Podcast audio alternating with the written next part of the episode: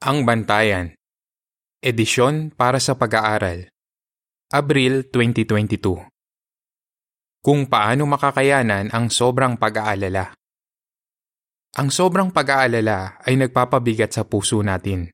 Naranasan mo na ba iyan? Naramdaman mo na bang hindi mo na kaya at gusto mo nang sumuko? Kung oo, hindi ka nag-iisa. Marami sa atin ang naging caregiver, namatayan ng mahal sa buhay, nakaranas ng sakuna, o napaharap sa iba pang sitwasyon na umuubos ng ating lakas sa pisikal, mental at emosyonal. Pero ano ang makakatulong sa atin na makayanan ng sobrang pag-aalala? Ayon sa talababa, baka kailangang magpatingin sa doktor ang isang taong nakakaranas ng matindi at nagtatagal na pag-aalala. Sa pagpapatuloy, marami tayong matututuhan sa halimbawa ni Haring David. Nakaranas siya ng matitinding problema at nanganganib pa nga kung minsan ang buhay niya. Paano nakayanan ni David ang sobrang pag-aalala? Paano natin matutularan ang halimbawa niya? Kung paano nakayanan ni David ang sobrang pag-aalala. Nagkasabay-sabay ang problema ni David. Tingnan natin ang nangyari sa kanya noong tumatakas siya kay Haring Saul na gustong pumatay sa kanya. Pagbalik ni David at ng mga tauhan niya sa Ziklag, nadatnan nilang ninakaw ng mga kaaway ang kanilang ari-arian. Sinunog ang kanilang mga bahay at dinalang bihag ang mga pamilya nila. Ano ang naramdaman ni David? Umiyak ng malakas si David at ang mga tauhan niya hanggang sa wala na silang lakas para umiyak. Bukod dyan, pinag-uusapan ng mga pinagkakatiwala ang tauhan niya na batuhin siya. Unang Samuel 30, 4 at 6. Tatlong mabibigat na problema ang sabay-sabay na hinarap ni David. Nanganganib ang pamilya niya. Natatakot siya na baka patayin siya ng mga tauhan niya at tinutugis siya ni Haring Saul. Malamang naalalang-alala si David. Ano ang ginawa niya? Agad na pinatibay ni David ang sarili niya sa tulong ni Jehovah na kanyang Diyos. Paano? Laging nananalangin si David kay Jehovah para humingi ng tulong at lagi niya ring binubulay-bulay kung paano siya tinulungan ni Jehovah noon. Alam ni David na kailangan niya ang patnubay ni Jehovah, kaya humingi siya ng tulong kay Jehovah kung ano ang dapat niyang gawin. Nang malaman ni David ang sagot ni Jehovah, kumilo siya agad. Dahil dyan, pinagpala ni Jehovah si David at ang mga tauhan nito at nabawi nila ang kanilang pamilya at mga ari-arian. Napansin mo ba ang tatlong bagay na ginawa ni David? Nanalangin siya kay Jehovah para humingi ng tulong.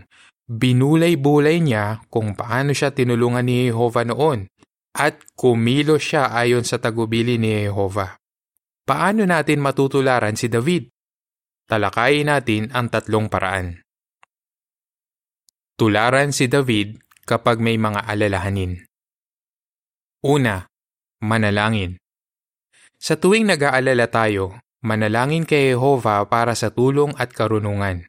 Gagaan ang pakiramdam natin kapag ibinubuhos natin sa Kanya sa panalangin ang lahat ng ikinababahala natin.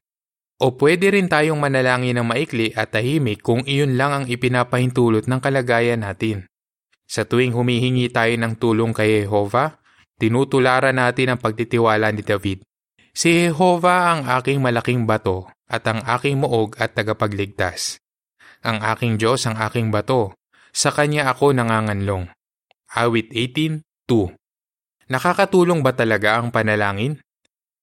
Sinabi ng sister na pioneer na si Kalia, Pagkatapos kong manalangin, napapanatag ako. Nakakatulong sa akin ang panalangin para maiayon ko ang kaisipan ko sa kaisipan ni Jehovah at lalong tumitibay ang pagtitiwala ko sa Kanya. Kaya ang panalangin ay isang epektibong tulong mula kay Jehovah para makayanan natin ang sobrang pag-aalala. Ikalawa, magbulay-bulay. May naiisip ka bang mga pagsubok noon na nakayanan mo dahil sa tulong ni Jehovah? Kapag binubulay-bulay natin kung paano tayo tinulungan ni Jehovah pati na ang mga lingkod niya noon, mas napapanatag tayo at lalong tumitibay ang pagtitiwala natin sa Kanya. May listahan ako ng mga panalangin ko na sinagot ni Jehovah, ang sabi ng elder na si Joshua. Nakatulong ito sa akin para maalala ko ang mga pagkakataon na nanalangin ako kay Jehovah ng espesipiko at ibinigay niya sa akin kung ano ang talagang kailangan ko. Oo, Kapag binubulay-bulay natin kung paano tayo tinulungan ni Jehovah noon, nagkakaroon tayo ng lakas na makayanan ang sobrang pag-aalala. Ikatlo, kumilos.